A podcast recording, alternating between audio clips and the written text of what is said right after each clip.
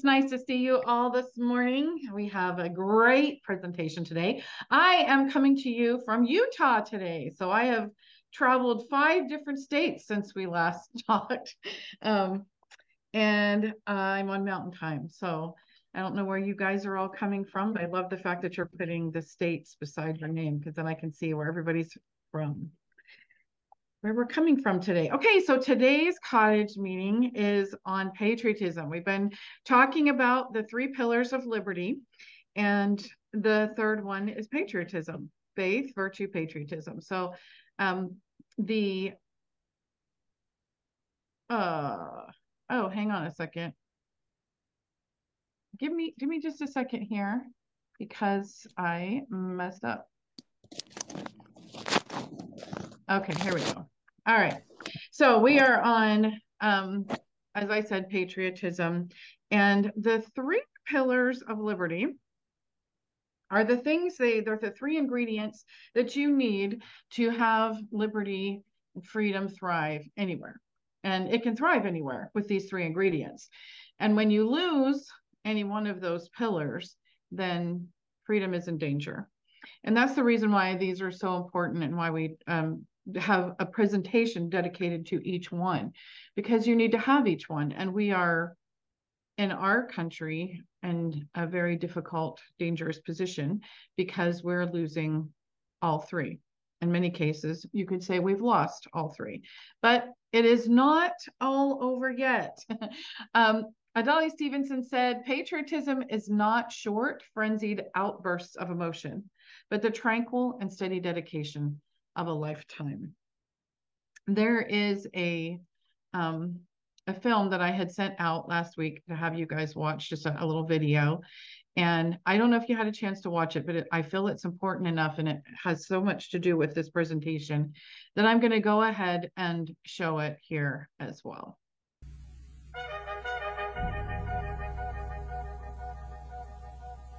There was a lawyer once. His name was Francis Scott Key. He penned a song that I'm sure you're aware of. You've seen it. It's in most hymnals throughout our churches. It's called the National Anthem. It is our song as an American. We go, however, to a ball game. We stand in our church services and we sing the words of that song, and they float over our minds and our lips, and we don't even realize what we're singing. Most of us have memorized it as a child, but we've never really thought about what it means. Let me tell you a story.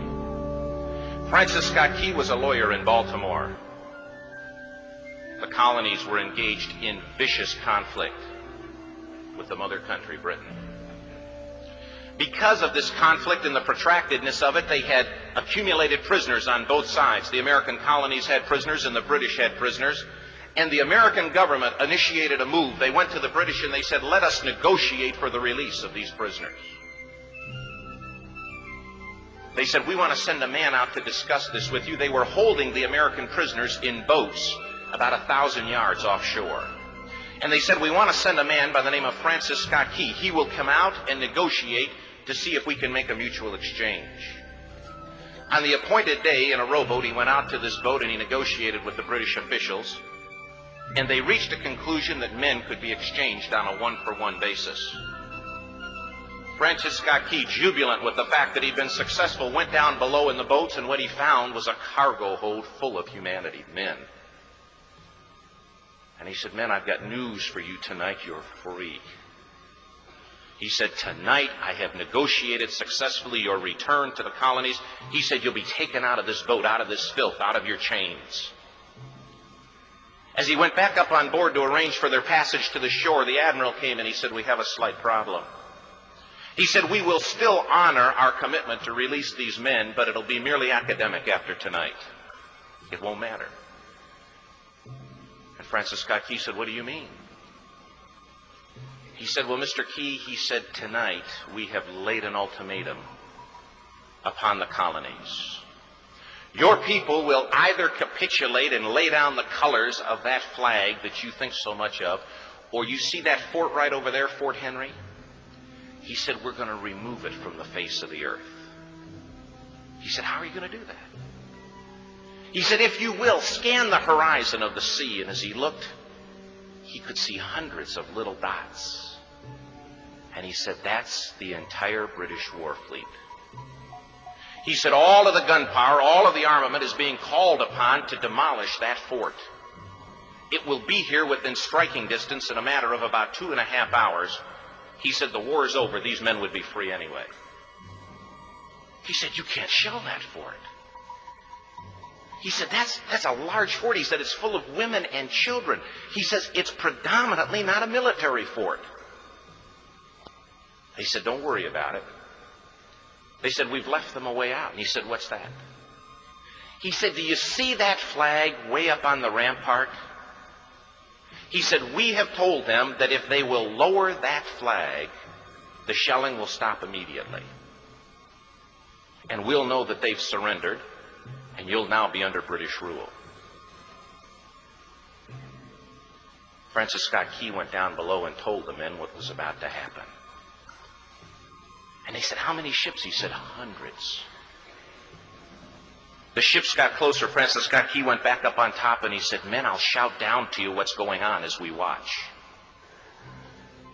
As twilight began to fall, and as the haze hung over the ocean as it does at sunset, suddenly the British war fleet unleashed. He says the sound was deafening. There were so many guns that there were no reliefs. He said it was absolutely impossible to talk or hear. He said suddenly the sky, although dark, was suddenly lit.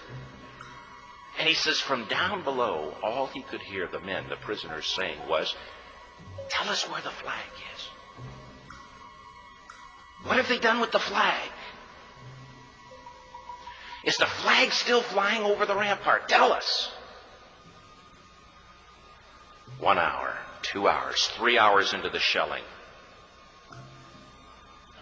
Every time the bomb would explode and it would be close to the flag, they could see the flag in the illuminated red glare of that bomb.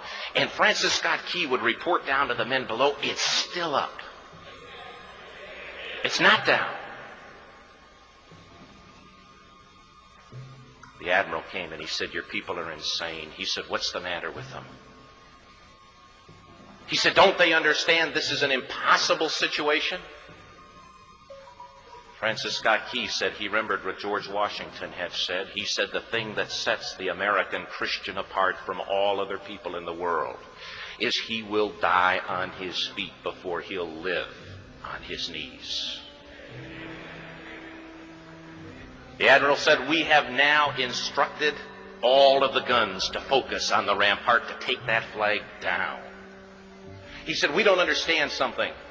Our reconnaissance tells us that that flag has been hit directly again and again and again, and yet it's still flying. We don't understand that. But he said, now we're about to bring every gun for the next three hours to bear on that point. Francis Scott Key said the barrage was unmerciful. All that he could hear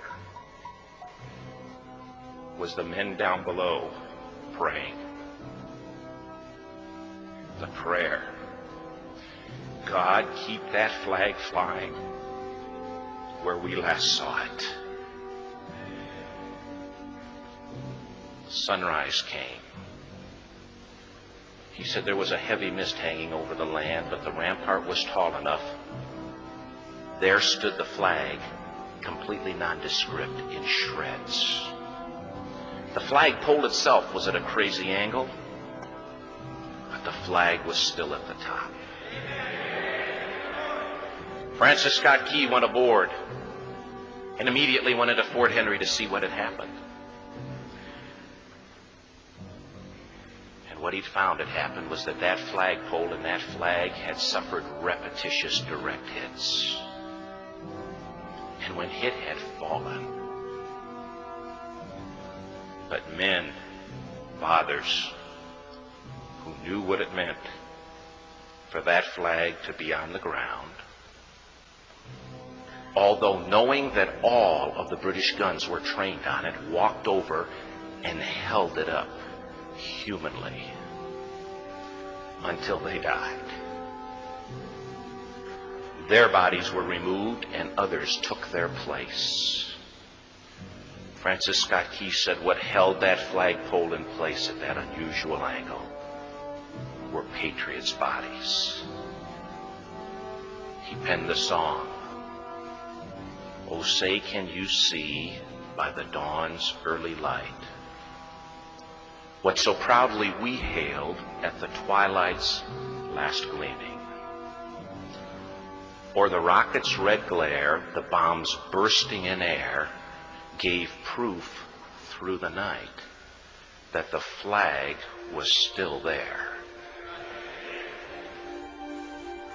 Oh, say, does that star spangled banner yet fly and wave o'er the land of the free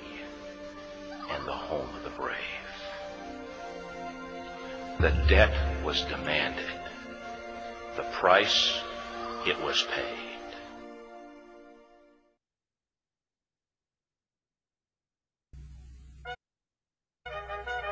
Oh, sorry.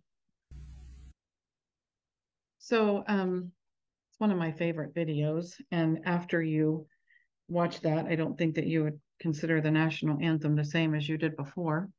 One of the things that people don't know, unless you're in the military, is when you go to various different um, events on the base, whether it be uh, the movie theater or um, the bowling alley, before every movie is played at the base, they do the national anthem. Every evening at five o'clock, depending on the base, they play the national anthem. All the cars stop, all the people pause, and they put their hands over their hearts or they salute and they stand still at attention until the national anthem is done playing. We lived in Hawaii for three years and we were stationed at, at um, Hickam Air Force Base right by Pearl Harbor. And every morning my walk was to Pearl Harbor. It was the coolest thing ever.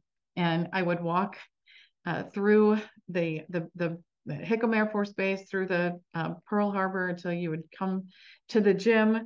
And then I would I go around the gym and over to the harbor and then back again. Well, one day as I was walking past the gym, uh, that's in the morning, it's when all the military members go to the gym to do their fitness, morning fitness.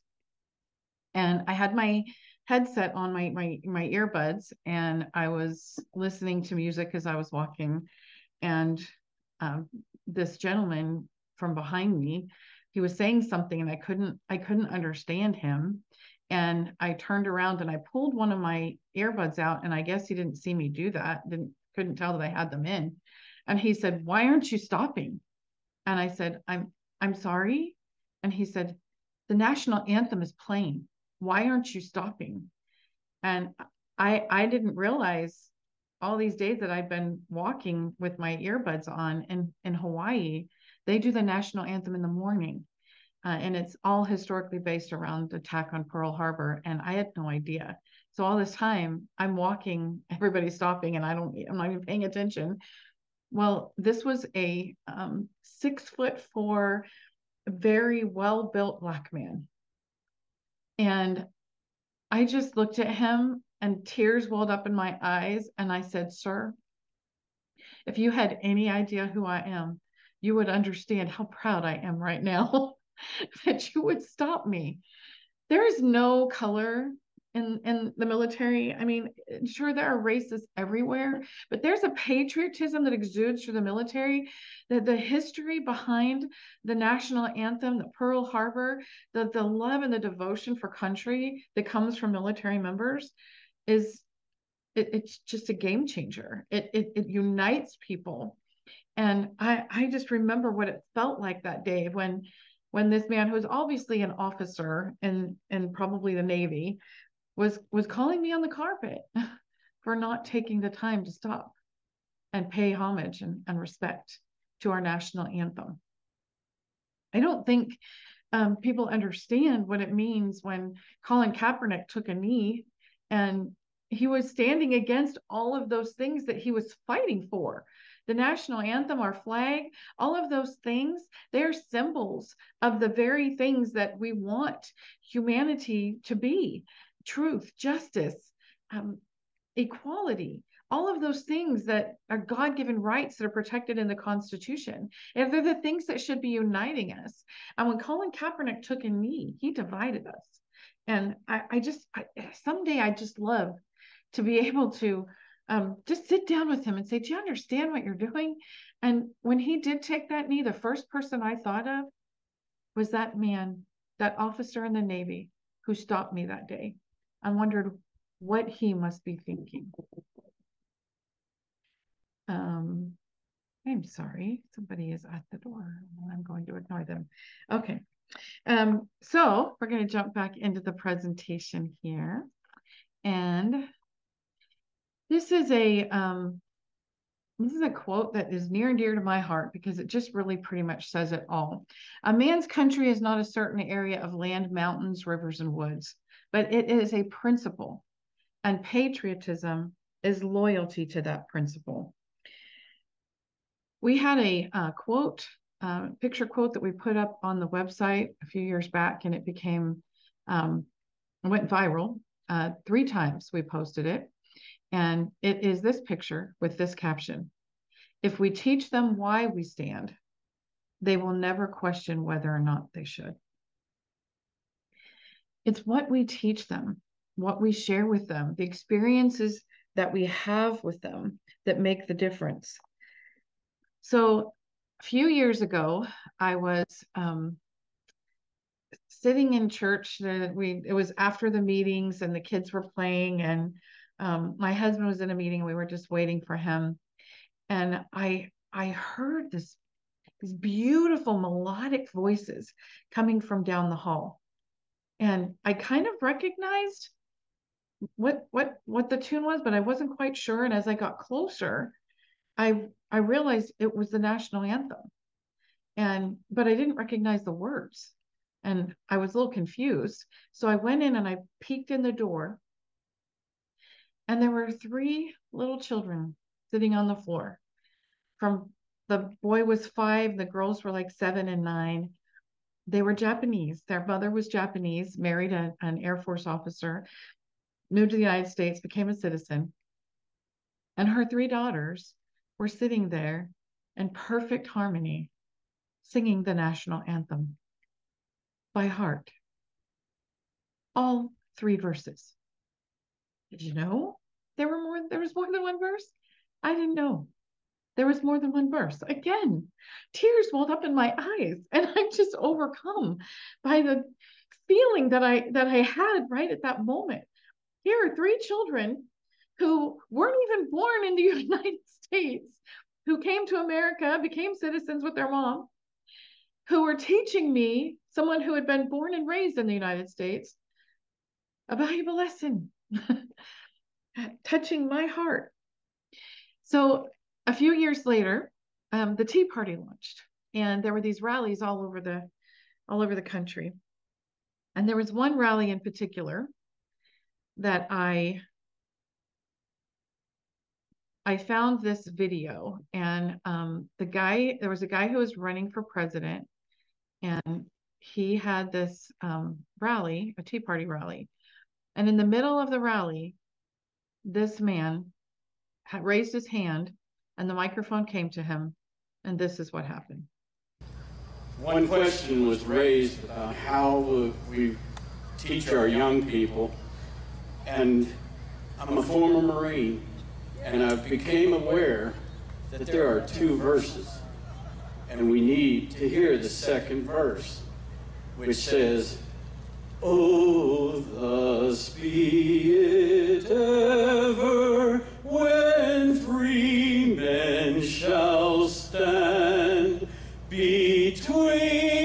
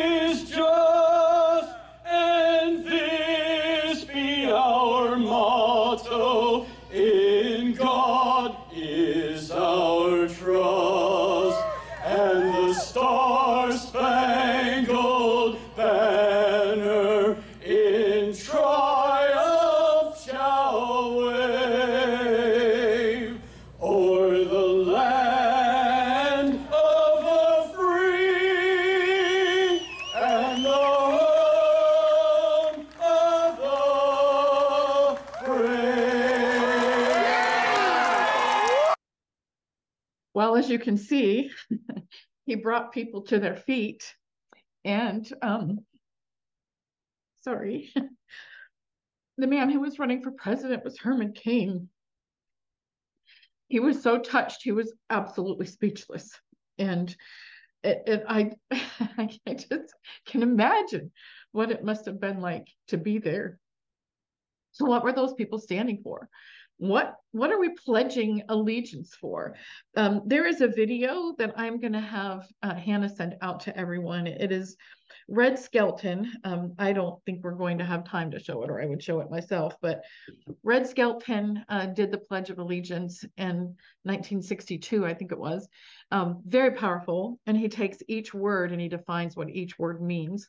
And what it is that we're, we're that we're pledging allegiance to because I, I think we forget so there is an article in the cottage meeting resource guide. If you have the guide with you, it's on page 130. I'm not going to read the whole article, but I do just want to um, kind of lay out where we're at right now as a country. Um, this was written by Marlene Peterson. An assignment was given to a junior high school class in Virginia recently. The students were to write about why they loved America. After the papers were turned in and graded, the teacher regretfully shared with the class that none of them had come up with a single reason. What good is a balanced budget, fresh, fresh faces in Congress, and getting back to the Constitution if the next generation doesn't love America and value freedom? Um, simple solutions. Um, we encourage the simple solutions starting tonight to put down the book, look your kids and grandkids in your eyes, and tell them a story from your heart about why you love America. Pajamas are recommended. It's a formula that has worked throughout history and around the globe.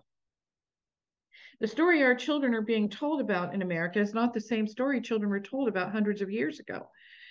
There are three, there are three key elements that are missing from today's telling. An acknowledgement that our system of government is best is the best system of government the world has ever seen, and that it demands our diligence and understanding in maintaining it. Second, the belief that freedom is a rare gift that can only be held by a moral and religious people who comprehend liberty and law. And third, the idea that our nation was raised up by the hand of divine providence and that our inalienable rights come from Him. These three elements that are missing today are the very pillars the school children of yesterday were taught our republic rested on our patriotism, our character, and our faith. They were told they would be reminded of them every time they looked at our flag. The red stripes reminded them of the blood that was sacrificed for them and was a call to patriotism in defending their constitution and freedom. The white stripes stood for virtue and purity.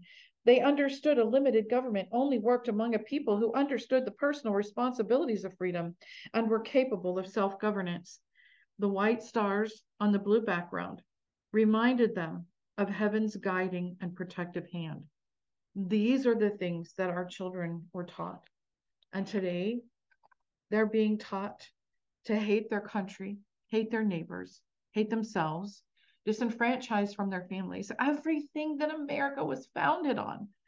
There is a concerted effort to destroy the republic, and they're using our children to do it. Even Joseph Stalin recognized the secret of America's strength. He said America is like a healthy body, and its resistance is threefold it's patriotism, it's morality, and it's spiritualism. It is not in a classroom that we will store that we will restore America's liberty, but in our homes. Nothing to love about America. We need to give our children reasons to love her every single day. We can restore the heart of America one story at a time. When the heart is strong, America will thrive. And that's that's the whole point of um, these pillars. Uh, so what what is the American dream?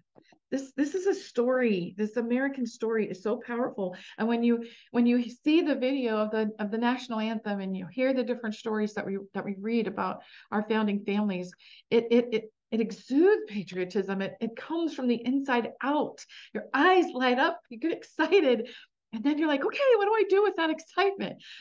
That's what the American dream is. So the question was asked, what is the American dream? And this is what just some people said. So Ted Yoho is a member of Congress from Minnesota. Fabrizio Morera was a um, a refugee, a political refugee from um, Ecuador.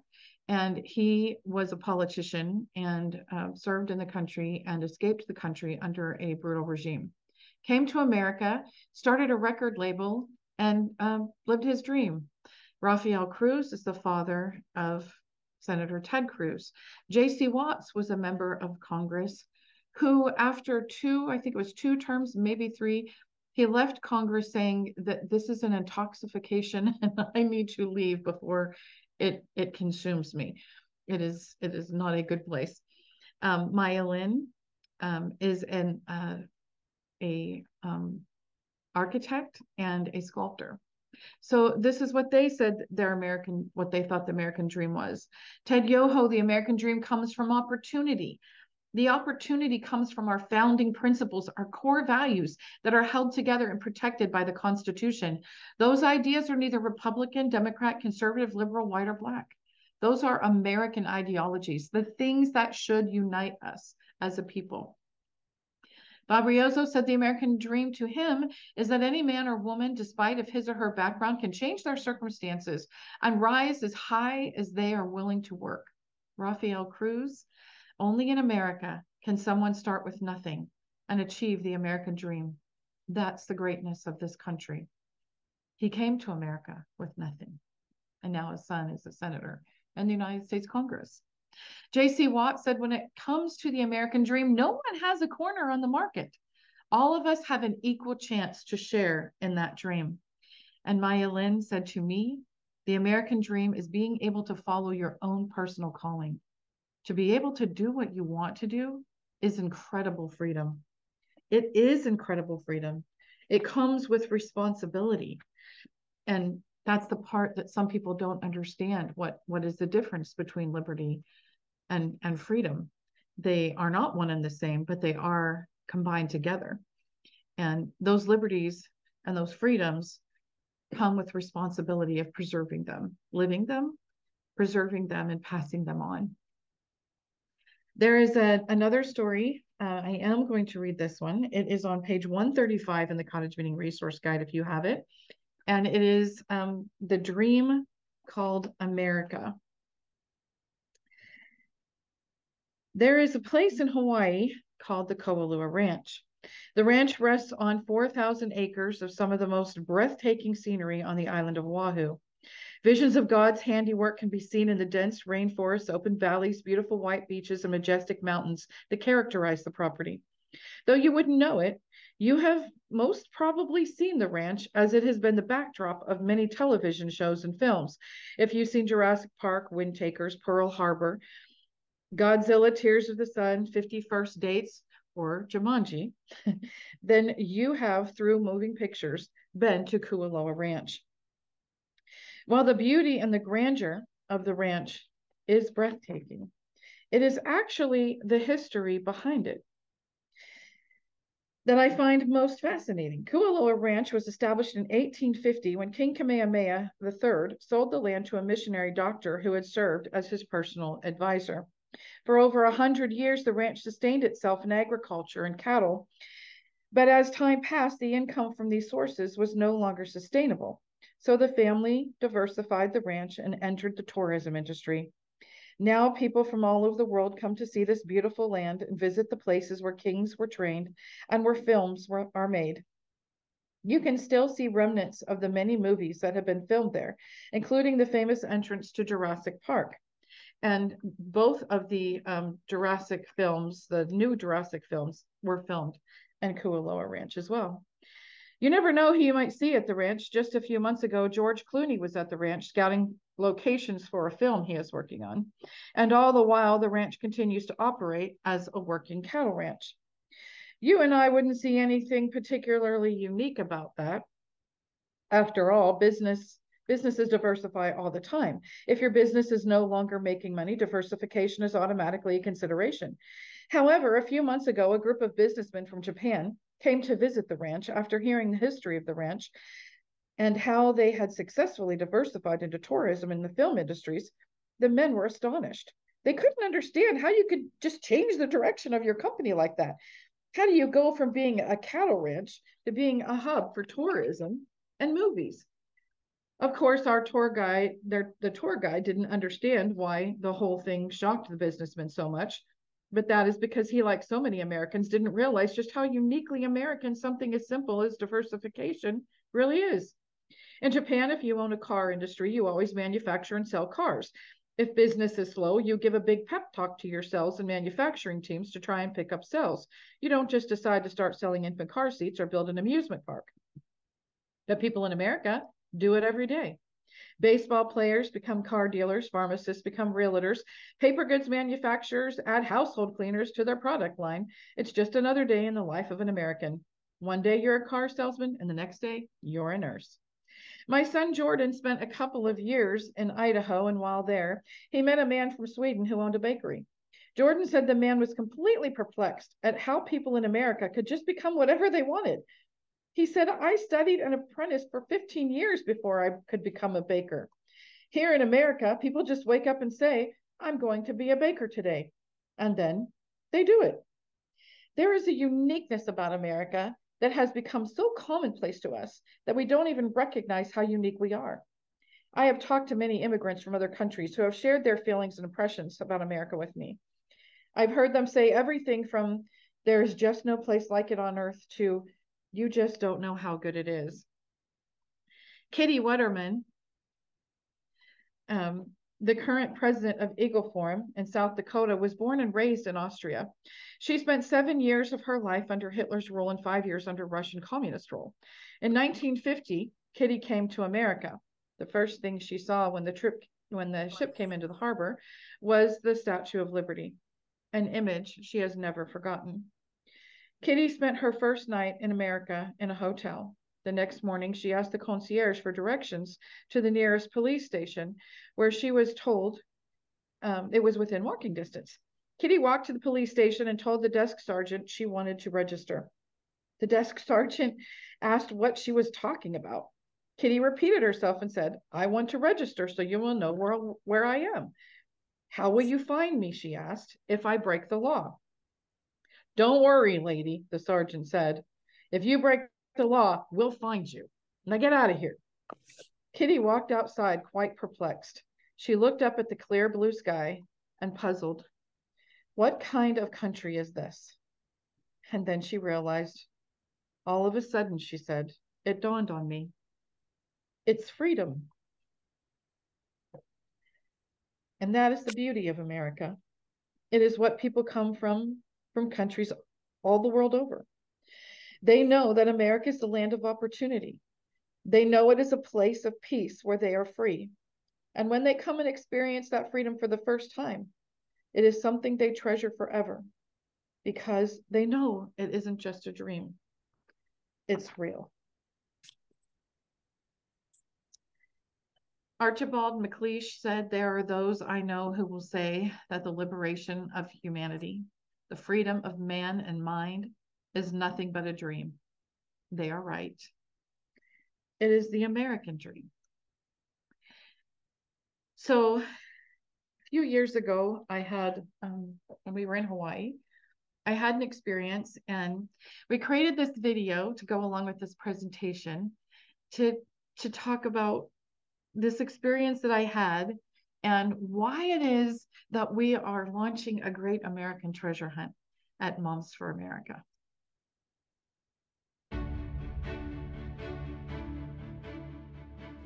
There's a place in Hawaii on the island of Oahu very few people know about. It is only by chance I found it myself.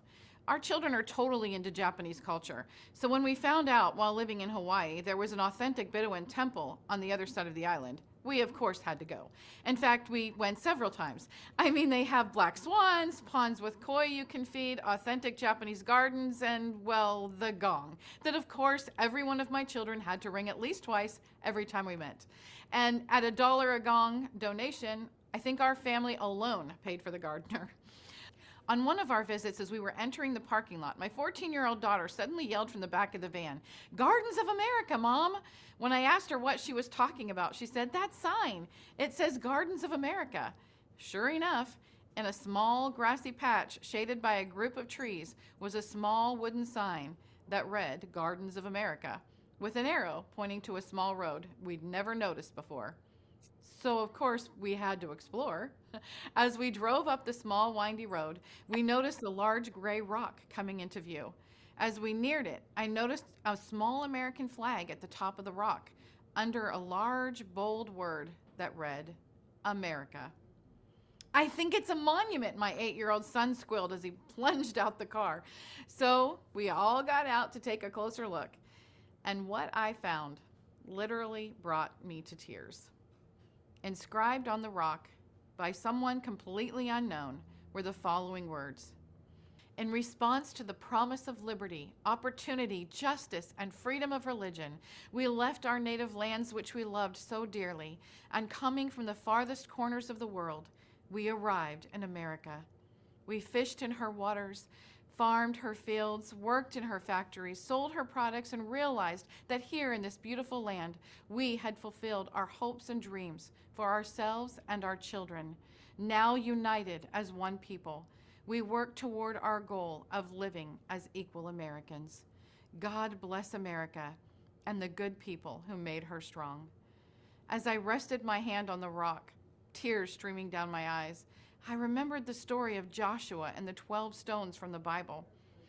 Joshua was on his way to Jericho with the entire Israelite nation when they came to the River Jordan.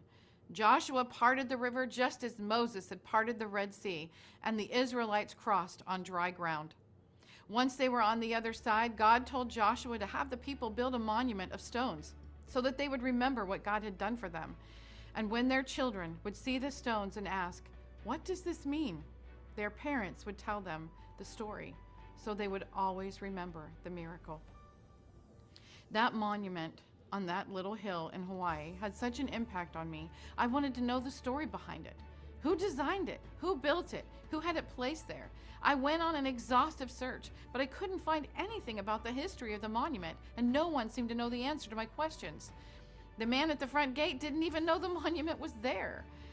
I visited the monument several times before we left the island, sometimes just sitting there on the cool grass, pondering on the love of those who took the time to craft and place it. I don't know who erected the monument or when it was placed there, but I do know why. Someone from somewhere placed it there. So when our children ask us, What does this mean? we will tell them the story of the miracle of America. So, um, this is the whole thing behind the Great American Treasure Hunt. My trip to Hawaii and seeing that monument had such an impression on me. I, I started to remember uh, all of these monuments and these places all over the country that are telling the story, reminding us of the miracle. And around the same time, the film Monumental had come out.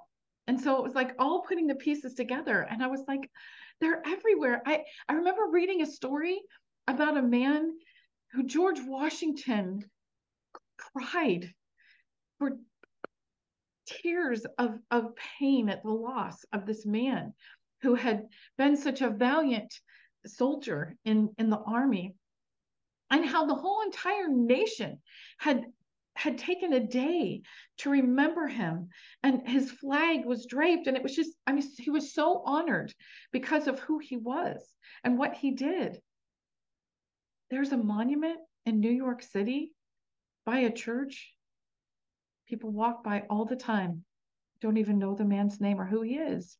It reminded me of robert morris when i was in philadelphia and all those people who are walking by and had no idea who Robert Morris was. When I go to Washington, D.C., there are monuments everywhere. I stop at every one. Why was this put here? Who is this person? What was it dedicated for?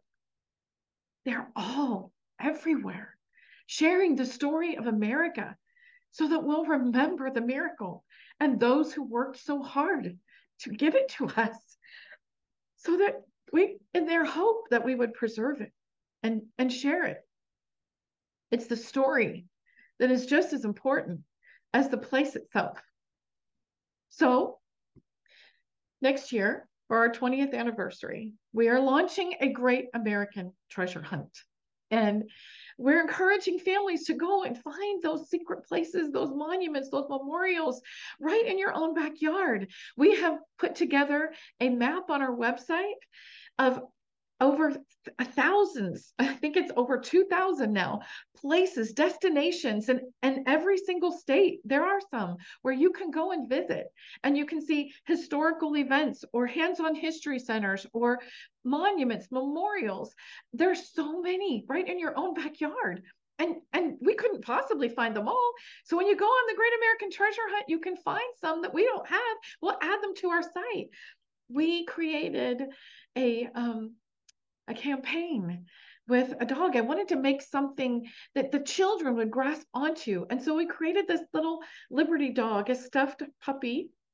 He's a big old dog. And last year at our retreat, our, our team retreat, I presented this idea. I said, this, this, I've, I've had this in my heart since 2012. And now in 2022, last year, we're finally at a place where we can launch this. And just in time for the 250th anniversary in 2016. We have something that we can do to lead up to this. Go and tell our children the stories, take them to the places, have them experience what it means to be an American, why we're so blessed to live in this country, and why so many people are blessed to come here. So, the beagle's name is Liberty. and the whole idea is liberty. Where is liberty? Wherever you are. So we encourage them to go on when they go on these trips, take Liberty with you and take a picture. Where is Liberty? We'll post them up on Instagram. We'll put it up on your Instagram, tag us, and, and we just have where's Liberty all over the social media. And it's awesome. Well, my daughter at the retreat last year, after we talked about this, um, she just started writing because she's she's a, a published author and she just started writing these children's books. I think she has like 15 of them now. And but the first one she wrote, she we left with her writing like four of them. She had four done before we even left the retreat. But the first one introduces um, the principles of freedom, patriotism, liberty with these lovable characters: Liberty, the beagle puppy, and Patriot, the kitten. She's a girl, and Freedom, who is a grown sparrow, and the um, the one who teaches them what these what these principles mean. What does it mean? And they're picture picture books that children can understand and grasp these concepts. And then all the other books that she writes are taking liberty these various different destinations and telling the story of the place. So we're so excited to launch this. The first book is already has already been published. The um, the Beagle is in production. We will have 2,000 of them to be able to sell. The grandparents can can mail to their children or their grandchildren. Parents can buy for their children. And, and I just, I can't wait. I can't wait to get that very first picture of the little kids holding liberty in their hands, laying next to their mother. And she's telling them one of those stories about what America's about what freedom means and why we are so blessed to be free. So we have kits, and the kit is going to have the, the Liberty Dog, um, a map where you can put, put paw prints of all the places you're going or want to go, either physically or, or virally. They have a lot of these places. You can go online and you can do a, a virtual tour. Um, it'll also include the first book so you have and and you have this whole entire kit that you have to share. And we just are encouraging families to get involved in this make make a movement of sharing liberty this way helping transfer the ideas and concepts of liberty onto the next generation so that light of liberty will continue. Because i promise you if our children understand what freedom really is if they know the stories of america and then they start to look at all the things happening in our country they are going to rise up and say you're all crazy and they're going to gravitate back to that freedom these programs and resources that we provide, they are lighting a spirit of liberty. And our children, they will rise up with a higher standard of humanity, carrying the standard of civility and the and the standard of liberty. And they will turn this around. It is what we do, what we teach, what we share, what we allow them to experience that will change because their hearts will change and they will know we are born free and we are going to keep that freedom. And that, ladies, is what is going to make America not just thrive, not just survive, but thrive, not just restore the blessings of liberty, but secure them for generations to come. So we'll jump into our assignments. I've given you some that go along with our presentation today. Uh, there's a, a story, A Place Called Liberty, which talks about how do you create that? How do you create that place called liberty in the hearts of your children by experiencing some of these places on these liberty trips? It is a great story uh, article to read on how you can make these liberty trips, which is what we're calling them, uh, really special to your children. There is a, a series um, Schoolhouse Rock. It came out when I was um, a young girl. They played every Saturday. They're like five minute little, three to five minute little videos that played before the cartoons and between the cartoons on Saturday morning. And um, part of the series is America Rock. They have everything from conjunction junction to um, what your body's made of, body in motion. But my my children just fell in love with the America Rock. Schoolhouse Rock, America Rock. And it talks um, about various different things from the shot heard around the world to the Great American Melting Pot, uh, something that nobody even talks about anymore. And um, we have these available in our um, our children's section. I don't even remember what we're calling it anymore on, on the website. I think it's the um, Liberty Kids Club, I think is where it is. We have these videos uh, linked, and so you can share them with your children and grandchildren. Um, you can just share the links with them, or you can sit and watch them with them, but they'll love these, and it's a great way to share the light of liberty. Uh, then if you could, if you have the 5,000 year leap, just review principles 9, 10, and 15. And um, then here's my favorite one. Visit a monument, historic landmark, or history event as a family and then learn the story behind it. And when you're passing monuments, don't just pass by. Just take a moment to stop and read who was this person? What is this monument here for? And why why was it put there? Tell your children so that they remember the miracle. Next week's uh, presentation is America Share the Story. You're going to love that one. And I would just like you to read the article, Reading Aloud to Your Children. We're going to be talking about that um, next week. So, ladies, we have just completed the third pillar. Now you know that you can create a foundation of freedom anywhere because you now have the three pillars of faith, virtue, and patriotism.